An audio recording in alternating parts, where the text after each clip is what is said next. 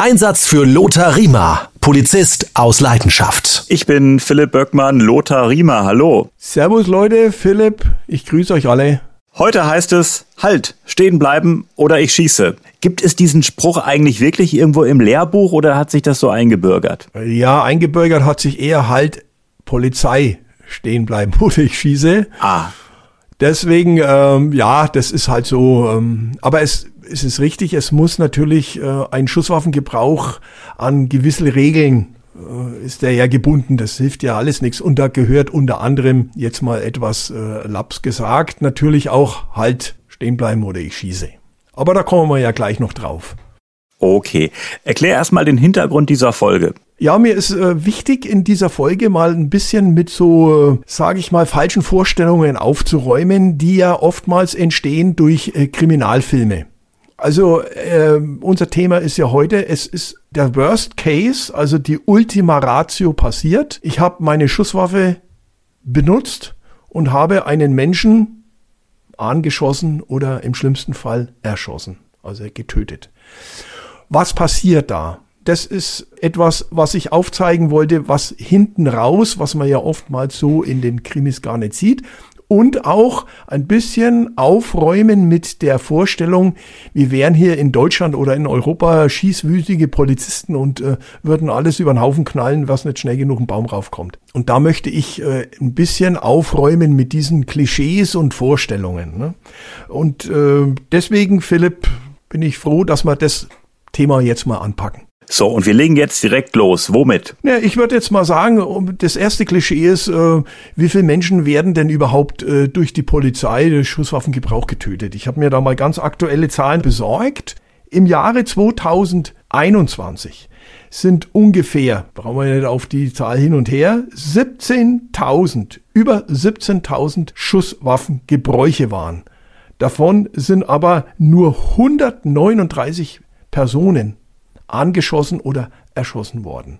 Das muss man sich mal geben. Also über 17.000 waren Schusswaffengebrauch mit Tieren. Das ist in der Regel so. Also ein Reh wurde überfahren oder wie auch immer.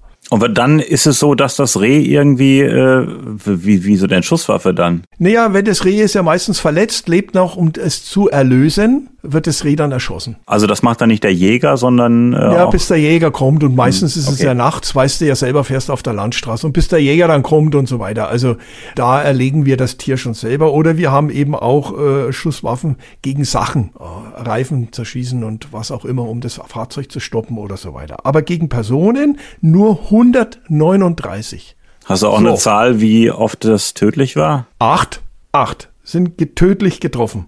Und 15 21 und im Jahr 20 waren es auch 15 und 31 sind verletzt worden.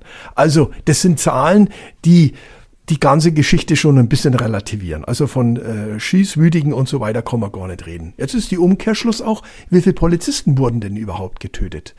Äh, da gibt's eine Statistik seit 1945, die besagt, dass 452 Polizeibeamte im Dienst getötet worden sind. Also von dann bis jetzt. Von dann bis jetzt, genau. Da sind auch Bundespolizisten dabei, die im Auslandseinsatz äh, getötet worden sind natürlich oder äh, welche, die, was man ja auch leider manchmal haben, Polizisten, die mit dem Auto über den Haufen gefahren worden sind und dabei getötet worden sind. Also solche Dinge sind alle. Also seit 1945. Und im Jahr 2020 haben wir Gott sei Dank nur drei, auch wenn drei zu viel sind äh, drei getötete Polizisten. Da ist Kusel unter anderem auch mit dabei. Also das sind Zahlen, sage ich mal, die relativieren das ja, was man im Fernsehen da oft so sieht mit diesen Riesenschießereien. Das ist mal das eine. Damit wollte ich jetzt mal aufräumen und mal klar machen, dass es doch alles sich sehr, sehr im Grenzen hält. Dass ich rechtlich viel mehr oftmals die Schusswaffe hätte gebrauchen dürfen, da rede ich jetzt mal nur von mir. Ich hätte oftmals die Schusswaffe gebrauchen dürfen, habe sie aber nicht benutzt, sondern habe versucht, das Problem anderweitig zu lösen. Gott sei Dank gut gelöst. Hätte auch mal in die Hose gehen können. Also der mit dem Messer zum Beispiel, wo wir ja einen Fall hatten, ne, mit dem Thema Angst. Der Suizident, der auf mich mit dem Messer losgegangen ist, der hätte ich theoretisch auch erschießen können. Habe ich aber nicht gemacht. Aber gut, in dem Fall war es auch taktisch und, und praktischer gar nicht möglich. Also es gibt ganz strenge gesetzliche Grundlagen, wann in Deutschland ein Polizeibeamter überhaupt die Waffe benutzen darf. Weil man muss ja auch noch unterscheiden, man redet immer von unmittelbaren Zwang, es gibt ja Hilfsmittel, es gibt die körperliche Gewalt, das ist ein unmittelbarer Zwang, dann gibt's ja die Hilfsmittel, der körperlichen Gewalt. Das sind dann Fesseln, Schlagstöcke, Wasserwerfer, Hund oder Pferd. Wirst wahrscheinlich auch nicht gewusst haben, ne? Nee. Das Polizeipferd oder der Polizeihund ist ein Hilfsmittel der körperlichen Gewalt. Und jetzt kommen wir zu den Waffen. Die Waffen sind eine Pistole zum Beispiel oder ein Gewehr, äh, Maschinenpistole. Und was du wahrscheinlich auch nicht wissen wirst, in Bayern ist der Schlagstock eine Waffe. Also der wird ganz hoch angesetzt. Und dann kommt noch als letztes, das sind die Explosivmittel, aber gut, ich sage jetzt mal, Explosivmittel kommen bei uns so gut wie gar nicht vor. Es sei denn, das Sondereinsatzkommando benutzt eine Blendgranate oder solche Dinge. Also beispielsweise, wenn man äh, irgendwie einen mit Haftbefehl, äh, einen gesuchten Straftäter in einer Wohnung vermutet und dann wird die Tür aufgemacht und dann wird erstmal ein bisschen Rauch. Zum Beispiel eine Rauchgranate, Blendgranate reingeschmissen und so weiter. Ja, genau. Also das äh, haben wir übrigens auch mal geübt, wie ich an die äh, deutsche Botschaft nach Moskau beziehungsweise nach Kairo gegangen bin. Hatte ich ja bei der GSG 9, hatten wir da ja eine Ausbildung auch. Ne, eine zweiwöchige und da haben die uns mal in den Keller reingeschickt und dann haben die so eine Blendgranate mal reingeschmissen.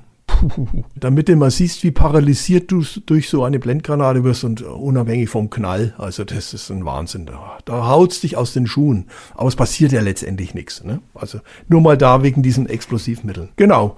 Und wenn du dich aber letztendlich rechtlich dazu entscheidest, und dann ist jetzt die Frage, ja, wann darf ich denn überhaupt eine Waffe benutzen? Ne?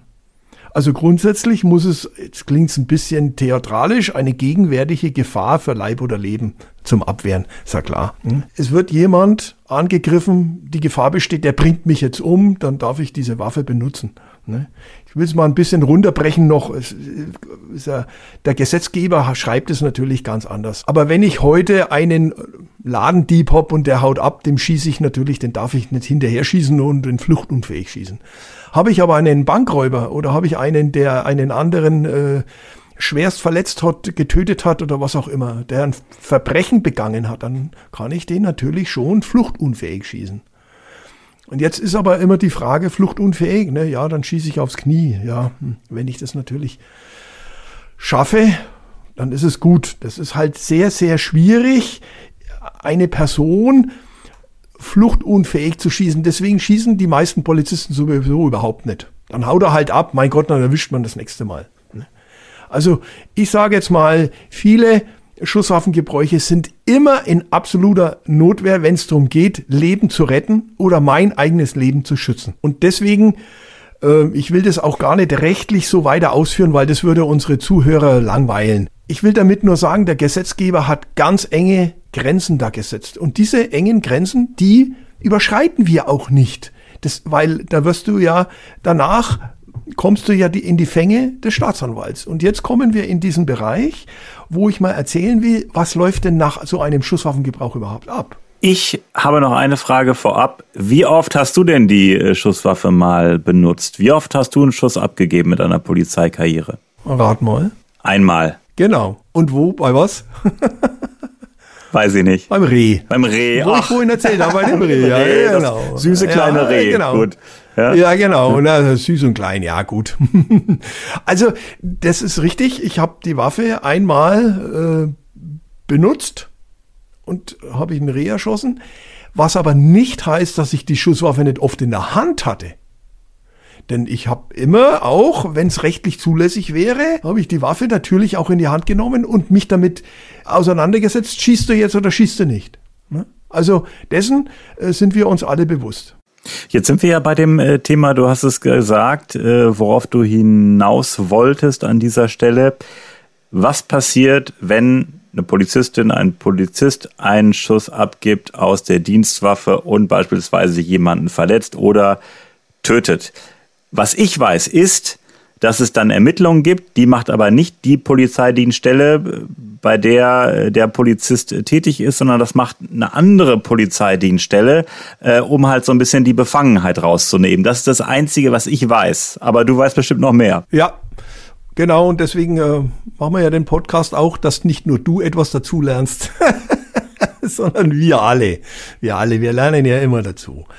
Also es ist so, dass ähm, grundsätzlich nach einem Schusswaffengebrauch, das muss man auch sagen, also wir, wenn du schießt, dann musst du so schießen, dass du auch sicher bist, dass du getroffen hast. Deswegen, weil dann oftmals heißt, warum haben die so oft geschossen? Also man steht ja unter brutalem Stress. Wenn du heute schießt, das ist Emotion pur. Und äh, da ist also der Blutdruck schon auf 250. Und da bist du froh, wenn du überhaupt triffst. Und dann musst du eben sicher sein, dass du getroffen hast. Und deswegen heißt es bei uns, sicher sein, getroffen, wenn nicht, weiterschießen. Weil sonst macht es ja gar keinen Sinn. Es hilft ja nichts, wenn einer auf dich schießt und du schießt einmal und dann war's das. Sondern du musst dann schon schießen, bis der nicht mehr schießt oder bis der mit dem Messer nicht mehr auf dich losgeht oder wie auch immer. Und dann kümmern wir uns um diese verletzte Person. Das muss man auch wissen. Also nach diesem Schusswaffengebrauch, wenn die Person dann nicht mehr mit dem Messer auf mich losgeht, wie auch immer, dann als erstes bin ich verletzt. Hab ich irgendwo eine Verletzung. Parallel dazu ist mein Streifenpartner, meine Streifenpartnerin verletzt.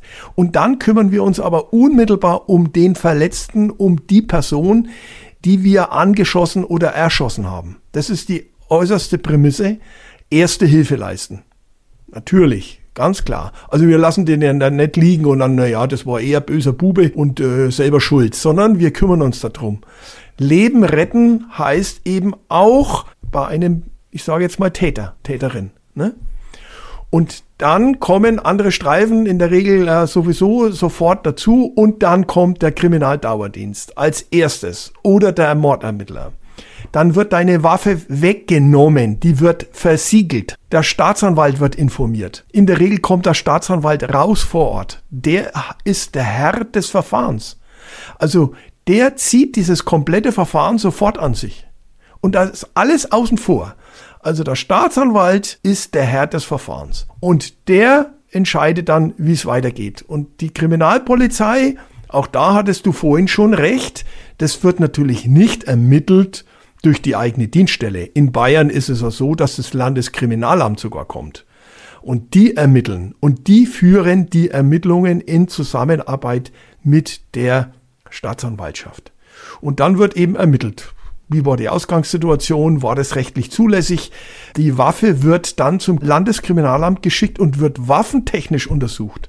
Es wird sogar geschaut, hat er die richtige Munition gehabt? Hat er an der Waffe manipuliert? Kann ja auch sein. Der hat, der, der Kollege, die Kollegin haben eine andere Munition genommen oder was auch immer. Also alles das wird untersucht. Das heißt, die Maschinerie läuft da auf Hochtouren. Nur um klar zu machen, festzustellen, Leute, hier wurde eine Person getötet oder angeschossen und wir wollen nichts vertuschen. Gar nichts. Bei uns wird doch nichts vertuscht. Und im Übrigen auch, das weiß ich aus Amerika, bin ja oft genug drüben gewesen, auch Streife mitgefahren und so weiter. Da kommt sofort der Staatsanwalt, da kommen äh, außenstehende Dienststellen und so weiter. Also so ist es bei uns hier in Deutschland. Du hast als Schütze dann erstmal nichts mehr zu tun. Du fährst nimmer Dienststreife, gar nichts mehr. Du wirst dann auch äh, psychologisch betreut, wenn du das möchtest. Ganz klar, das ist auch so vorgesehen. Und äh, dann muss man sehen, wie es am nächsten Tag dann weitergeht. In der Regel wirst du dann erstmal ein bisschen rausgenommen und dann muss man mal sehen, äh, gibt es irgendwelche Anhaltspunkte. Wenn die Situationen ganz klar sind, dann kann es auch sein, dass der Staatsanwalt die Ermittlungen vor Ort einstellt. Und er sagt, die Situation war ganz klar. Das ist aber in den seltensten Fällen. In der Regel läuft die ganze Geschichte dann weiter. Aber nochmal, um das deutlich zu machen, da ist nicht die Polizei die sachbearbeitende Dienststelle und wurschtelt da vor sich hin, sondern das zieht sofort der Staatsanwalt an sich. Ich hatte ja mal äh, eine Knarre in der Hand. Also einmal im Karneval im Fasching, da war ich, glaube ich, mal Cowboys mit Platzpatronen, ganz früher. Okay. Dann war ich einmal, äh, das war so eine Aktion in Oberhof in Thüringen, Biathlon ja. schießen. Fünfmal ja, stehen, ja. fünfmal liegen. auch schon in Oberhof. Hm? Lothar, fünfmal stehen, fünfmal liegen. Ich habe neunmal getroffen, obwohl ich sonst noch nie eine Pistole oder so ein Gewehr in der Hand hatte. Also das ist ja der Burner gewesen. Also da war einer, dem gehörte so ein Hotel da und äh, der war irgendwie Jäger und sagte, oh, ich kann das alles. Und ich als absoluter Laie, ist doch Hammer, oder? Fünfmal stehen, fünfmal liegen und ich habe neun von zehn Mal getroffen. Chapeau. Na, Ein blindes Huhn trinkt auch mal ein Korn. ja, ja, Lothar, Nein, ich gönne dir das natürlich. Ja. Wenn du ähm, so, ich sage jetzt mal unaufgeregt Du warst wahrscheinlich auch gelegen, oder? Und gestanden in Ruhe. Genau. Ohne und, Druck. Und wenn dir da jemand sagt, wie du schießen musst und langsam abziehen und so weiter, dann ist das alles okay. Natürlich. Das ist, das ist nettes Problem. Und ich gönn dir natürlich auch diesen Erfolg, Philipp. Worauf ich hinaus möchte, ähm, als ich das Gewehr in der Hand hatte in äh, Oberhof äh, und gedrückt habe, ähm, ja, schlug das so ein bisschen zurück. Man musste das mit beiden Händen natürlich festhalten. Wie ist das bei so einer handelsüblichen Polizeipistole? Du hast ja, äh, gut, einmal hast du ein Reh, was glaube ich, mhm. ähm, erschossen. Ansonsten die äh, Pistole nicht benutzt. Aber es gab natürlich Übungen, also äh, Trainings äh, in Sachen Pistole. Ähm, wenn man die in beiden Händen hat, ist da so ein gewisser Rückschlag immer dabei gewesen? Natürlich. Das äh, relativ gering. Ich habe mal in Amerika eine Desert Eagle geschossen. das ist eine israelische Waffe. Ähm, Desert Eagle ist ein, ein Riesenkaliber. Da, da hat selbst mich nach hinten äh, gedrückt. Also richtig gedrückt. Also nicht nur, dass der Arm nach oben geht, äh, durch den Rückschlag, sondern das war eine Riese. Aber das ist bei uns, bei unseren Pistolen nicht der Fall. Du hast natürlich einen leichten Rückschlag, deswegen geht die Waffe immer nach oben und äh, deswegen musst du dich auch dann, wenn du weiterschießen solltest, müsstest natürlich neu justieren. Also das üben wir alles. Wir üben auch unter Stresssituationen schießen. Wir lassen die Schüler auch laufen, rennen um die, um die Häuser und so weiter und dann rein und dann muss da geschossen werden und so.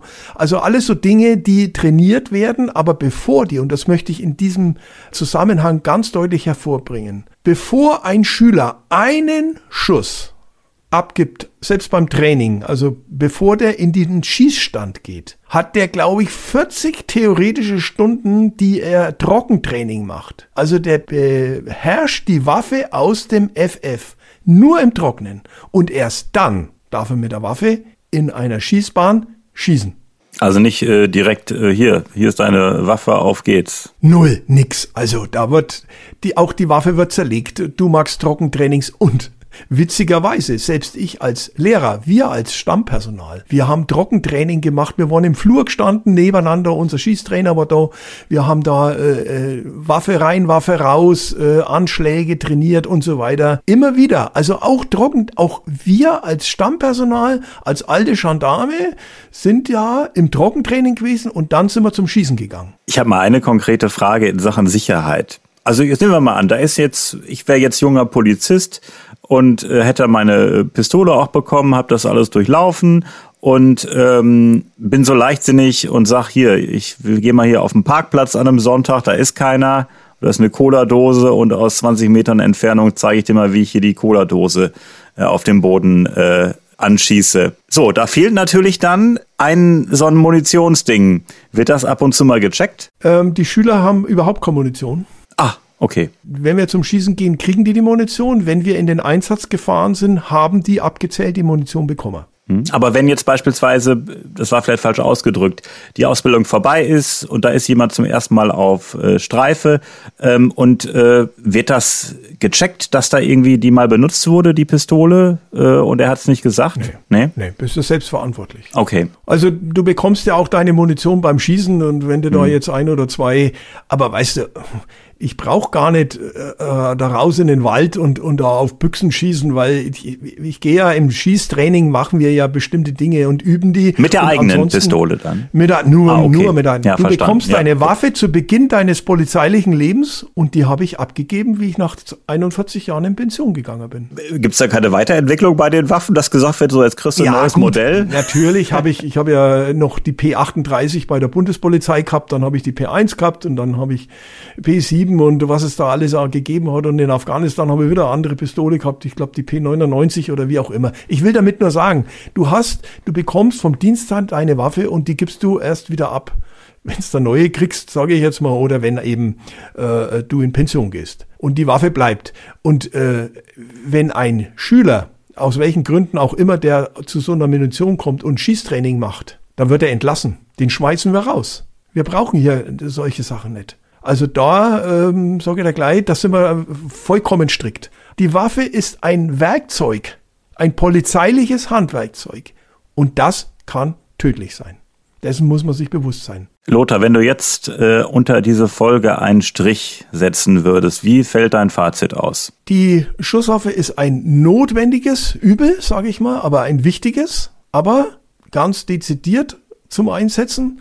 Und das, was in der Allgemeinheit so in den Kinofilmen, in den äh, Fernsehen, Tatort oder wo auch immer oftmals so rumgeistert, das entspricht eben überhaupt nicht den Tatsachen und anhand der äh, Zahlen, die wir ja ganz am Anfang genannt haben, sehen wir auch ganz deutlich, dass wir bei der äh, deutschen Polizei keine schießwütigen Sheriffs da sind. Und dieser Satz, halt äh, stehen bleiben oder ich schieße oder auch halt Polizei stehen bleiben, ich schieße, hast du diesen Satz auch des Öfteren gesagt oder äh, ist man da nicht so dran gebunden? Hättest du auch sagen können, also wenn sie jetzt nicht hier äh, den Bierkrug fallen lassen mit dem abgebrochenen Glas, dann schieße ich aber hier. Oder gibt es da keinen formellen Satz, das schlagen nee, wir wieder den Bogen, wir schlagen jetzt wieder den Bogen zum Anfang, hat sich ja, ja so ja. eingebürgert, dieses Halt stehen bleiben ja, oder ich schieße halt Polizei ein. Äh, ist das so ein, so ein Satz, der einfach so durch ein Krimi oder was auch immer äh, äh, sich eingebürgert hat oder ist das wirklich ein offizielles Ding? Nee, ähm, der Gesetzgeber spricht ja, du sollst den Schusswaffengebrauch androhen. Das kann auch ein Warnschuss übrigens sein. Ne? Du schießt in die Luft. Ah, okay. Also das, äh,